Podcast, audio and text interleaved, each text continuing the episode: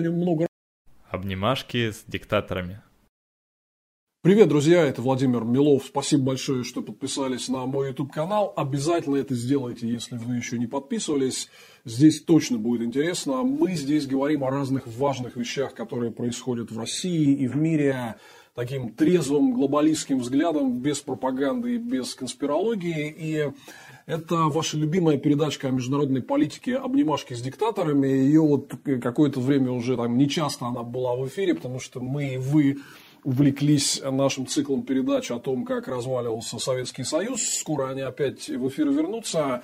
Но очень важно все время возвращаться и э, говорить о международной политике. И вот тема, о которой многие наши зрители очень активно меня спрашивали в последнее время. Прокомментируйте, что происходит в наших странах-соседях которые некоторое время назад свергли свои диктатуры и двинулись э, по пути построения современных демократических обществ, многие из них по пути европейской интеграции, но видно, что там что-то происходит не то, что вот эти реформы, движения в сторону евроинтеграции, все это немножко буксует, к власти приходят какие-то популисты, которые много говорят, но реформ не делают. Есть, с другой стороны, реформистские силы, которые стремятся за что-то бороться, но у них многое не получается. И вот сегодня мы сделаем такой обзор для вас, что творится вот в четырех очень важных для нас соседских странах. Это Украине, Молдове, Грузии и Армении.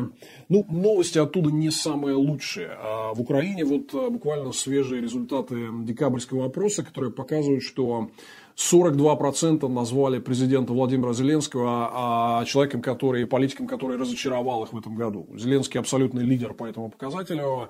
На него были огромные надежды в 2019-м. Он триумфально выиграл президентские выборы. Потом его партия получила впервые а, большинство в украинском парламенте. Такого никогда не было, когда более половины мест а, в украинском парламенте получала одна партия.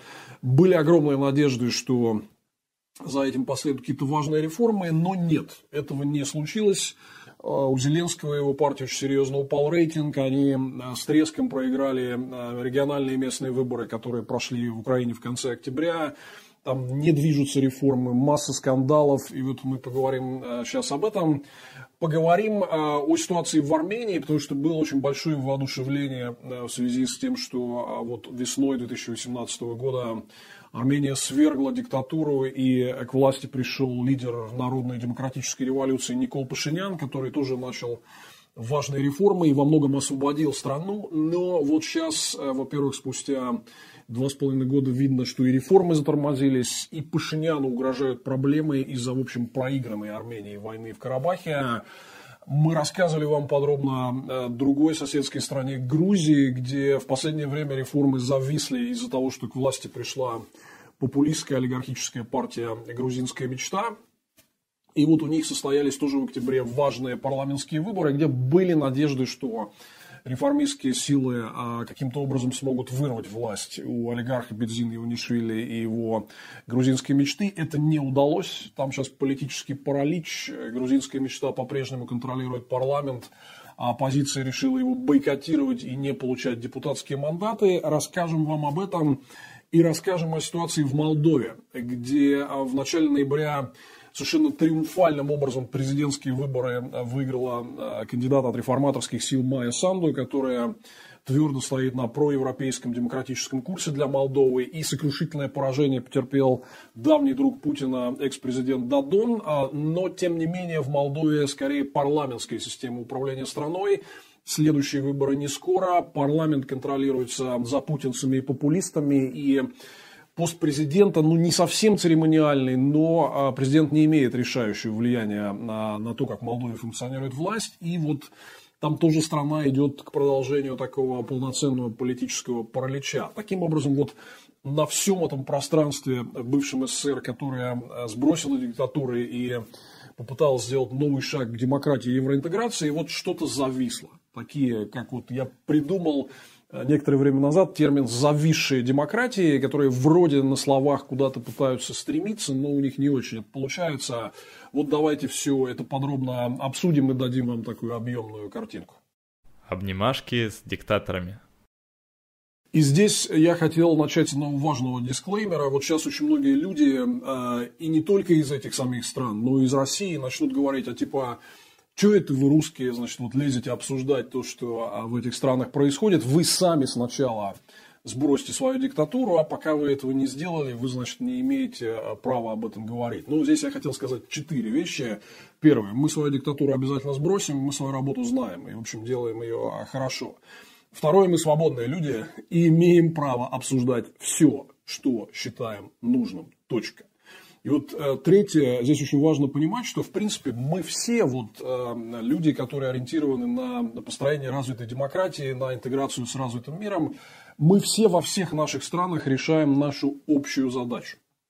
Построение единого свободного европейского дома без диктаторов, без мафии. И нам очень важно в этом плане честно говорить о том, что происходит, и сверять часы. Мы никого не собираемся там специально ругать, оскорблять, обижать и так далее, но нам очень важно, важно проводить честный анализ. Вот не так, что если мы поддерживаем какого-то а, политика или а, какую-то партию, то мы как бы не критично просто вот кричим «да» и голосуем «за» на все, что они делают. Нам важно действительно понимать, что идет не так, где происходят ошибки и как их а, правильно корректировать.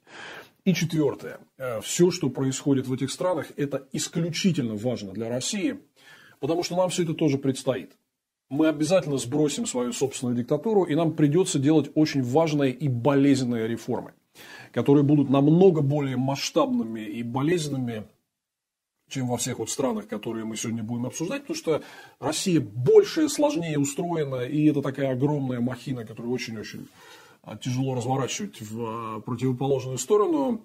Поэтому нам вот этот опыт исключительно важен. Нам важно понимать, а где вот есть какие-то проблемы, трудности, подводные камни, каких ошибок нам нельзя совершать в будущих реформах. И, конечно, вот то, что сейчас а, делают Украина, Молдова, Грузия, Армения, это такой колоссальный, очень ценный для нас полевой опыт. Поэтому да, будем об этом говорить. Будем говорить честно, говорить объективно, с пользой для дела, для э, общего успеха демократических реформ на постсоветском пространстве.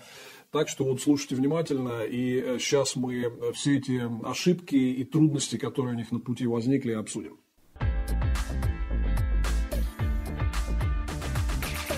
На самом деле, вот э, одна общая вещь, которую мы видим во всех этих государствах, это отсутствие какого-то такого мощного, сильного и ответственного реформистски настроенного политического класса.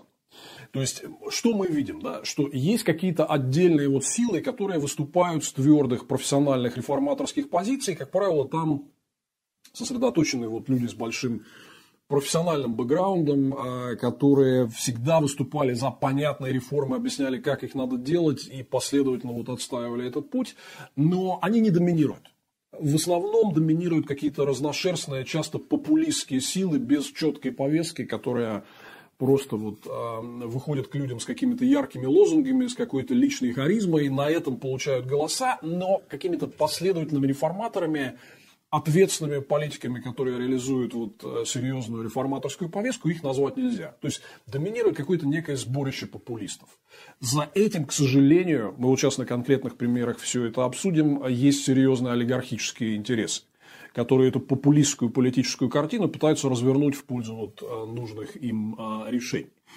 Ну, эта ситуация, во-первых, она действительно общая для всего бывшего Советского Союза. Во-вторых, мы не избежали ее в свое время и в России – у нас, в общем, в те же 90-е годы было точно так же. Когда э, наступил момент для этого, вот все эти популистские разные силы, которые как бы стояли в стороне от реформ, а вот там говорили, что типа надо как-то помягче вот, э, и развернуть все это в другую сторону, а в определенный момент они все сбились в табор, создали единую вот такую огромную номенклатурную монополию, которая потом называлась «Единая Россия», и она захватила власть около 20 лет э, назад. Да? Раньше они представляли самые разные партии популистского толка, номенклатурного толка, олигархического толка, но в нужный момент они все сбились вместе и вернули у нас диктатуру. А реформаторы, э, которые были в меньшинстве, ну вот в итоге получилось, что они остались на политической обочине. К сожалению, вот то, что я наблюдаю сейчас э, вот в этих странах, освободившихся странах постсоветского пространства, это процесс, который очень-очень на это похож.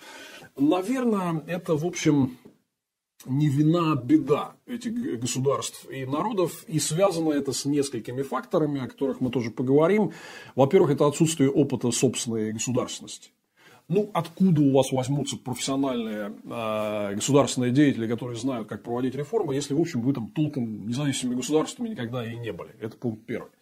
А второе – это то, что, ну, как и у всех нас, вот смотрите наш цикл о том, как разваливался Советский Союз, у нас у населения в целом нету или очень небольшой опыт демократического управления. А это, ребят, такая тяжелая работа. Это не то, что вы один раз пошли, значит, тыкнули в кнопочку, проголосовали за правильного политика, и дальше вы можете заниматься своими делами, а он сам там вот настроит вам все, чтобы вам сделать э, хорошо. Нет, ребят, нет. А каждый из вас должен ежедневно на разных уровнях, на там, федеральном, региональном, местном, например, у нас э, в России, да, должен участвовать в процессе контроля над властью и демократического управления, чтобы дисциплинировать политиков, чтобы образовывать себя и начинать разбираться в том, как э, принимаются решения по важным вопросам госуправления. Короче, не сидеть в стороне, а участвовать. Понятное дело, что этой культуры участия – на вот бывшем советском пространстве, и просто неоткуда было взяться, потому что коммунисты десятилетиями и часто вот очень болезненно по голове прямо значит, отучали людей, как э, вообще, вообще смотреть за тем, что делает власть. Типа это было не ваше дело, не наше дело. Власть сама лучше вас знает, а вы подчиненные, подданные, начнут слушать, и что вам говорят. Когда людей так долго отучали, ну, неудивительно, что у них этого опыта участия нет. Неудивительно, что они склоняются к поддержке популистов, простых решений, быстро устают от э, конкурентной демократической политики. Ну и такой еще один важный фактор – это, конечно, вот этот огромный коррумпирующий такой сосед справа который, что там говорить, Россия активно продолжает вмешиваться в политику этих стран, открыто противодействует проевропейским реформистским силам и поддерживает всяких популистов, олигархов и запутинцев. А в целом, понимаете, когда вот у вас есть такая история и традиция крупных там, экономических, общегражданских связей с Россией, ну, как бы очень сложно проводить реформы в условиях, когда Россия пользуется этим всем и все время мешает.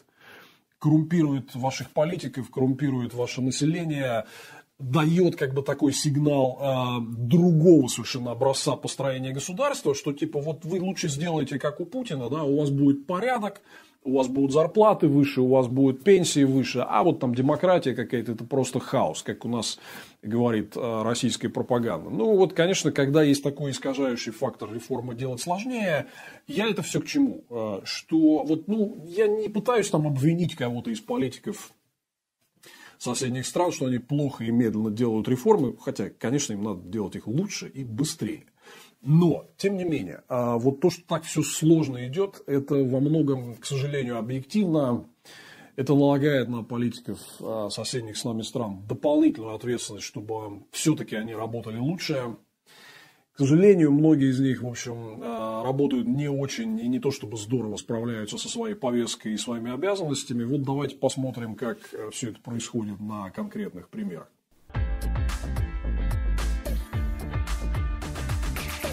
И начнем мы с Украины. Вот э, как раз мы ровно год назад, в декабре прошлого года, здесь сделали такой большой выпуск о том, что там происходит, когда все были в такой эйфории от победы Зеленского и его партии, очень многие ждали каких-то серьезных реформ, мы э, выпустили такой осторожно пессимистичный выпуск, э, назвав его строчкой из Ван Халена «Мечтайте другую мечту, эта мечта окончена». И действительно, уже тогда вот было понятно, мне как человеку опытному, который много занимался реформами в, в российском правительстве и много знает о том, что происходит в мире, ну, было видно, что весь этот замах на то, чтобы быстро всю Украину переделать, он куда-то э, стремительно растворяется в песок. И надо сказать, что спустя год получилось все примерно как мы вам и рассказывали. Что, к сожалению, никакого серьезного продвижения по пути каких-то кардинальных э, институциональных, политических, экономических реформ не было. Сейчас вот мы конкретно это обсудим. Что постоянно перетряхивается состав правительства – то есть первый премьер э, Гончарук, который был назначен Зеленским сразу после получения вот его партии «Слуга народа» такого впечатляющего большинства в Верховной Раде. Он там проработал всего полгода, был э, заменен каким-то новым, более компромиссным и мутным премьером Шмигалем с э, очевидным олигархическим бэкграундом. Но сейчас происходит новый процесс. Вот буквально, когда мы говорим, это середина декабря, э, там происходит очень серьезная смена министров и вице-премьеров. То есть, по факту идет как бы, назначение третьего состава Кабинета министров менее чем за полтора года. Ну, я думаю, что вы понимаете, что такая кадровая чехарда для реформ это очень-очень плохо.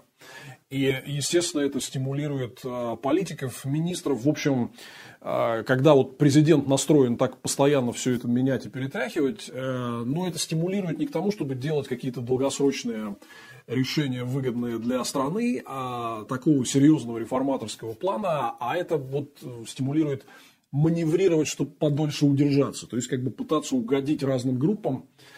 Когда вы делаете реформы, важное правило, вы должны четко отдавать себе отчет в одном.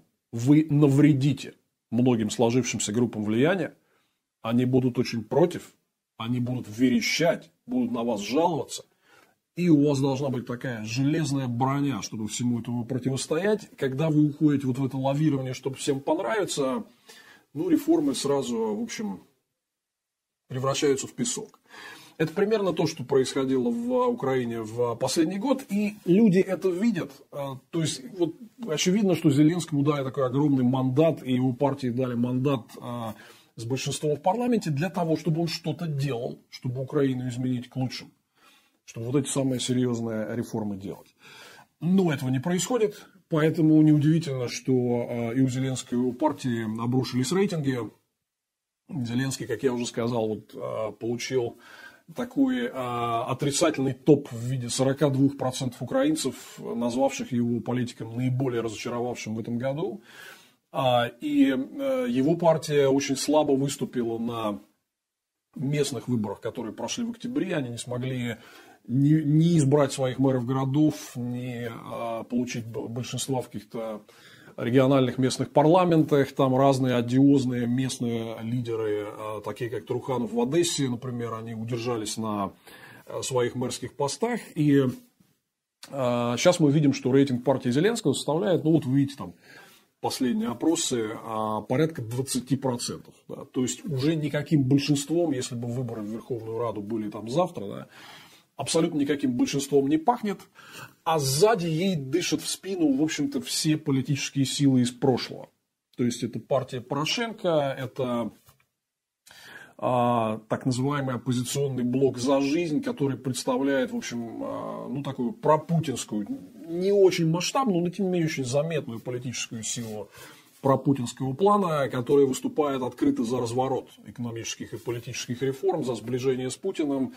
И особенно вот здесь очень важно, что, что мы увидели по а, итогам местных выборов октября, что а, когда Зеленского избрали президентом, и потом была избрана абсолютно дружественная ему Верховная Рада, то впервые политическая карта Украины изменилась.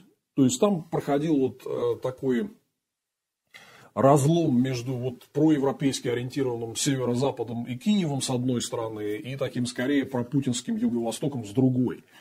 Зеленский изменил эту политическую карту, тогда за него проголосовало большинство везде, и, в западной, и в восточной Украине. К сожалению, мы видим, что вот эта ситуация политического раскола начинает возвращаться, а, и это показали октябрьские местные выборы что снова идет рост таких антиреформистских настроений именно вот в этой, э, скорее, русскоговорящей юго-восточной части Украины. В этом плане я не думаю, что партия, э, пропутинская партия, оппозиционный блок за жизнь, она сможет когда-то в Украине выиграть и там сформировать правительство и провести своего президента. Но она усиливается как такой важный носитель вот этой такой пропутинской антиевропейской повестки.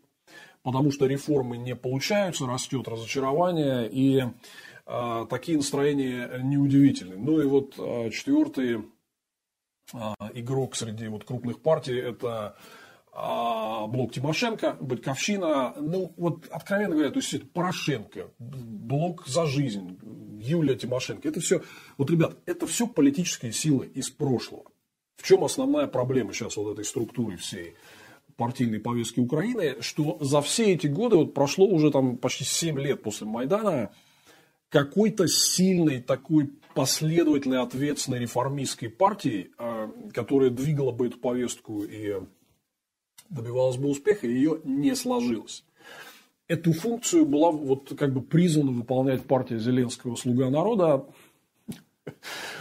Как, как вот мы и говорили, но это не только мы говорили, это было довольно очевидно, что это как бы такая случайная ватага очень разнородных людей – там есть как бы очень хорошие люди, там есть странные мутные люди, там есть олигархические люди, и там много просто никаких людей, которые без опыта в политике и, а, в общем, не могут а, ничего сделать. Это такой ирландский рагу, по принципу я его слепила из того, что было.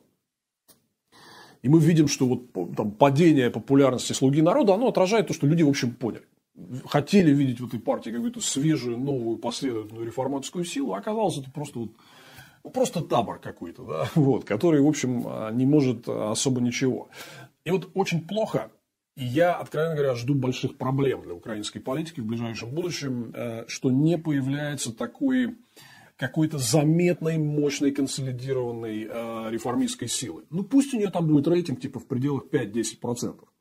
Но она будет игроком, который будет задавать импульс. И все люди, которые, вот, допустим, думают, что мы хотим э, проевропейских реформ, хотим, чтобы страна наконец начала серьезно меняться к лучшему, вот эти ребята знают как. Пусть у них даже не 20 и не 30 процентов рейтинг, да, но они заметные, они консолидированные, и мы знаем, что они есть. Да, вот я там, сори, что привожу нескромную аналогию, но на примере вот Алексея Навального и его сторонников вы видите, что в России такая сила с понятной реформистской программой, с понятными персоналиями, с большой поддержкой, она есть.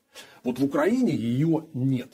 Если вы посмотрите, например, на хвост этого партийного рейтинга, то вы увидите, что там есть, в общем, довольно много неплохих партий с неплохими людьми, вот которые где-то болтаются в районе вот этих там двух, трех, четырех процентов, я не знаю, там вот партия, значит, вот, которая вышел из нее бывший солист а, а, Океана Эльзы Святослав Вакарчук, до партии бывшего премьера Гройсмана, до партии самопомощь. То есть какие-то вот зачатки вот этого процесса, там они видны. Но вот какая-то консолидированная такая реформистская проевропейская сила из них не складывается, они очень раздробленные, и там тоже вот на этом партийном поле довольно много всяких каких-то случайных каких-то политических таких осколков э, и космического мусора, типа вот, ну, я не знаю, вот, главный индикатор того, что что-то там не очень серьезно в плане настроенной реформы, на мой взгляд, это то, что там какой-то рейтинг почти парламентский есть у а, так называемой партии Шари. Э, Шари – это известный такой сетевой охламон, который сидит и просто с утра до вечера занимается, там, не будем говорить чем, на камеру, да, а просто всех ругает подряд, блогер такой, да, который не имеет никаких идей, никакого политического опыта, но, тем не менее, вот люди на это насмотрелись и, а, в общем, а, его поддерживают, да, то есть там к сожалению, вот этот элемент какой-то случайной поддержки популистского плана, он относится не только, например, к партии «Слуга народа», но там есть вот на подходе еще какие-то такие вот а фантомы помельче. Поэтому, к сожалению, вот эта таблица показывает, что такой структурированной, сильной проевропейской э, партии в украинской политике нет. Это большая проблема на будущее. Сейчас мы к этому вернемся. Но вот про пресловутые реформы и в чем основные вещи провалились, я как раз хотел бы сказать.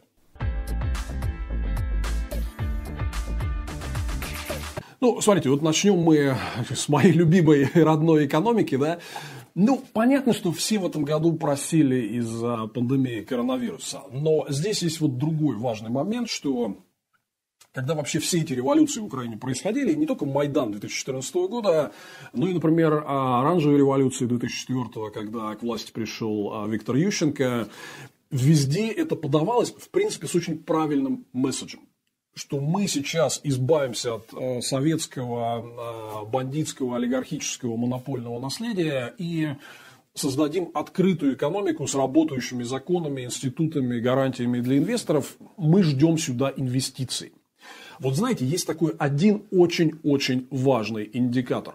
Успешной реформы или нет – то есть вы можете там, соответственно, вот что угодно там демонстрировать, как цифры ваших каких-то макро и прочих показателей, э, чтобы похвастаться какими-то вашими успехами. Но есть, есть одна важная такая история. Да? Грубое сравнение, но, на мой взгляд, подходит. Да? Вот когда вы ставите мышеловку и пытаетесь поймать мышку туда, да, и кладете для нее приманку в виде сыра, да, ну, мышь чувствует запах, что, соответственно, вот что-то вкусненькое там лежит. Она заходит, мышеловка закрывается, вот, значит, вы ее поймали. И понимаете, если вот у вас стоит мышеловка, и вы положили какой-то сыр, ну вот мыши подходят туда, нюхают его, но заходить внутрь не хотят. Ребят, это значит, что с этим сыром что-то не так. Вам надо просто проверить на этой упаковке срок годности для начала. Да? И вот здесь есть один очень простой индикатор. Успешной реформы или нет после всех этих лет. Идут в Украину инвестиции или не идут. Честно говоря, вот если бы, допустим, я был в правительстве России и делал реформы, для меня это было бы главным критерием. Нам удалось затащить сюда капитал, который поверил, что у нас отличные условия для ведения бизнеса, стал что-то строить и создавать рабочие места. Или нам это дело не удалось. Вот все. Это так просто. Черное и белое. Сыр просроченный или свежий мышка попадется на него или нет. Вот э, в этой ситуации, ну, ну конечно, в Укра- Украине просто катастрофическое положение дел. Мы год назад вам еще рассказывали, что там не только не растут, а падают прямые иностранные инвестиции. Но в этом году, в этом году ситуация просто вообще катастрофическая.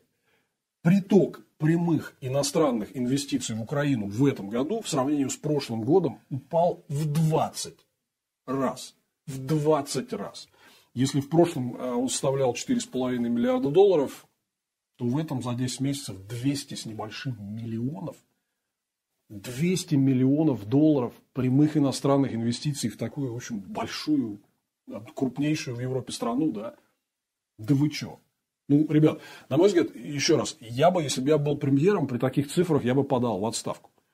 Просто это означает э, полный, полный крах и фиаско всей деятельности по приданию какого-то экономического динамизма стране, потому что главное, вот что нужно для того, чтобы создавались рабочие места, росли зарплаты, жизнь улучшалась. Инвестиции нужны.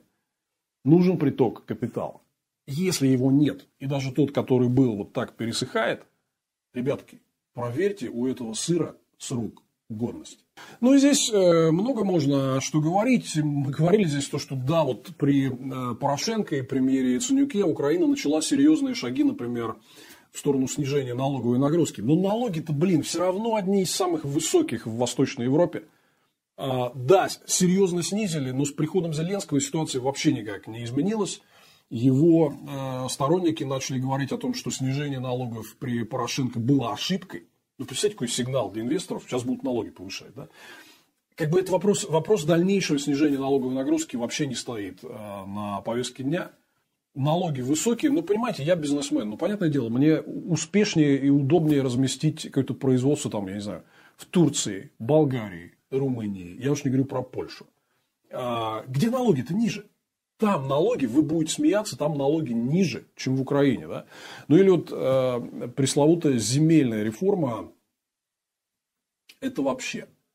То есть здесь даже вот э, там, формула «гора родила мышь», я думаю, она не передаст всех ярких красок. То есть они такие весной, вот мы рассказывали вам э, в передаче год назад, что первом чтении, приняли закон об обороте земли. Ну, вроде как это казалось таким серьезным шагом вперед, но они в итоге окончательно его приняли весной, и Зеленский подписал. Ну, что там есть? Там, в общем, ничего нет. Что оборот сельскохозяйственных земель открывается только для физлиц украинских с 1 июля для максимальной площади 100 гектаров. 100 гектаров. Это, те, кто не понимает, это ничего. Да? Украинские юрлица смогут э, участвовать в свободном обороте земли э, только с 2024 года. Ну, в России у нас это очень такая часто обсуждаемая цифра. 24 год выглядит она как никогда. Когда-нибудь потом. Да? А для иностранцев участие, прежде всего, иностранных э, инвесторов в агробизнес, которые хотели бы прийти в Украину и принести инвестиции, вообще пока закрыта возможность. То есть для них отдельно будет приниматься решение, и пока оно не просматривается, потому что приход иностранных, э, иностранных компаний на украинский агрорынок вызывает огромное количество протестов э, в стране. И вот ну, есть вот всегда в бывших коммунистических странах вот такая вот фобия по отношению к иностранным инвесторам, она существует. Ну, без них, а, ну куда вы денетесь? Ну куда вы денетесь? Я еще раз подчеркну, что а, там Евросоюз, Соединенные Штаты, Китай, все, кто добился больших экономических успехов, это страны, которые привлекли огромный объем прямых иностранных инвестиций. И в том числе, конечно же, в аграрный сектор. Там везде разрешена свободная покупка-продажа сельхозземель. И как бы никому даже в голову, в общем, а, не придет а, как-то вот так фатально это ограничивать, как в Украине это было сделано. Но, по сути, вот закон, который они приняли, шума было много, но разблокировать земельный рынок не удалось. Может быть, когда-нибудь. А пока вот физлицам 100 гектаров с 1 июля 2021 года еще даже не вступила в силу. Да? То есть, в общем, а, можно сказать, что земельная реформа провалилась самое тяжелое, наверное, для инвесторов, это как бы даже не налоги, невозможность торговать землей. Но вы понимаете, да, вот что является главной угрозой, например, бизнесу в сегодняшней России? Это невозможность защитить себя в судах. То есть у вас есть какие-то экономические отношения, есть там те же регуляторные или налоговые отношения с государством, а, но можете ли вы отстоять свои интересы в суде? Конечно же, вы на это смотрите, когда инвестируете в страну, и вот с судами в Украине прям все плохо, вот совсем. Вообще сейчас, когда мы вот э, говорим, э, в Украине бушует настоящий конституционный кризис э, из-за судебной системы. Все дело в том, что в октябре, вот там, с чего начался кризис, хотя зрел он, в общем, давно. В октябре Конституционный суд Украины принял решение, которым признал несоответствующим Конституции сразу несколько ключевых положений антикоррупционного законодательства, вот новых антикоррупционных законов, которые были приняты после Майдана. И что они сделали? Конституционные судьи закрыли публичный доступ к электронным декларациям чиновников, в том числе самих судей отменили полномочия Национальной комиссии по мониторингу чиновничьих доходов и образа жизни, а также признали неконституционной статью о наказании за недостоверное декларирование. То есть, короче, все вот сокрыли, как у нас прячут э, коррупционные доходы за вот этими ЛСДУС и ФЯУ, да, когда разоблачили деток э, прокурора Чайки, э, что они владеют и воротят огромными бизнесами, все это попытались засекретить. Вот примерно в такую же сторону двинулся Конституционный суд Украины и фактически нивелировал э, все положения, ключевые положения антикоррупционной реформы, которая принималась после Майдана. Зеленский, естественно, он после этого, ну, понятное дело, что от него ждали, что раз ты хочешь серьезных реформ, то после такого контрреформаторского шага ты должен как-то реагировать. А, и он, естественно, наехал на Конституционный суд, объявил их там врагами, начал им угрожать. Э, в принципе, понимаете, это очень-очень сложный вопрос. Вот сейчас этот вопрос вынесли на так называемую Венецианскую комиссию европейскую, которая вот рассматривает как раз такого рода правовые конфликты в европейских странах и рассматривает положение законодательства на соответствие европейским нормам. Так вот, даже Венецианская комиссия, она такое вынесла распополамленное решение, что, с одной стороны, Конституционный суд Украины не прав, и ему надо улучшить э, свою деятельность и э, свои решения, да, что фактически он способствует коррупции. Но, с другой стороны, Зеленский не может в его деятельность вмешиваться. И вот здесь этот, этот конфликт прям разворачивается на глазах. То есть, фактически Зеленский стоит э, перед перспективой распуска Конституционного суда, который является такой верхушкой судебной власти в Украине. Другие суды начали уже вот, э, привлекать к ответственности, пытаться привлекать к ответственности чиновников администрации Зеленского за вот эти наезды э, на Конституционный суд. То есть разворачивается такой полноценный конституционный кризис, который связан с тем, что судебная власть очевидно пошла вот, э, против реформ и начала восстанавливать всякие разные э, положения старого законодательства, которые, по сути, давали карт-бланш э, коррупционерам и защищали их. Вот за это, например, такие яркие заголовки э, в украинских газетах прореформистски настроенных. Вот Киев Пост называет их врагами народа и судейской бандой Judicial Gang. Да, это такая англоязычная прореформистская киевская газета. Но действительно, вот можно сказать сейчас, что судебная власть, которая сейчас есть в Украине, она, по сути, досталась в наследство от той старой олигархической коррумпированной э, Украины, которая была там при том же Януковиче, ну и э, на самом деле все время до этого. И за все годы Майдана поменять это не удалось. То есть судейская корпорация – это корпорация такая клановой круговой пороки, которая действует скорее из каких-то интересов а не ради защиты закона и будущего страны. Кстати говоря, вот когда Конституционный суд э, в октябре отменил ряд положений антикоррупционного законодательства, то ряд самих судей находились вот под э, расследованиями или подозрениями по поводу незадекларированного коррупционного нажитого имущества, то есть, очевидно, у них э, конфликт интересов, и это очень сложная история. То есть, во-первых, я должен сказать, что здесь ни одного Зеленского надо ругать за это, а прежде всего надо ругать бывшего президента Порошенко, который имел шанс провести в Украине, там у них была масштабная кампания по переаттестации судей, он мог провести полноценную судебную реформу. Но вместо этого Порошенко, который очевидно вот под лозунгами демократии и евроинтеграции выстраивал такую клановую систему управления страной, ну, в принципе, в прежнем олигархическом ключе, да, он судебный, судебный корпус особо не поменял. Ну, были какие-то изменения, но в целом это осталось вот этой вот судейской корпорацией, которая действует исходя из каких-то интересов, а не буквы современного закона, отвечающего вот, э, требованиям построения развитого общества с правовыми э, институтами. И, конечно, вот перед Зеленским, когда он пришел, стояла очень сложная задача, вот что делать, да. Ну, вот он как-то выжидал, выжидал, но в итоге вот пошел прямо на открытый конфликт аж э, с Конституционным судом.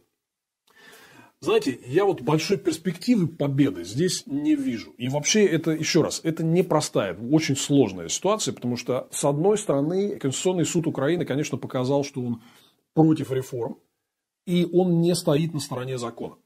То есть, очевидно, я считаю, что эти решения об отмене антикоррупционных норм, о признании их несоответствующими Конституции, это незаконное решение. Это решение, принятое в личном коррупционном, скорее всего, интересе а, украинских конституционных судей.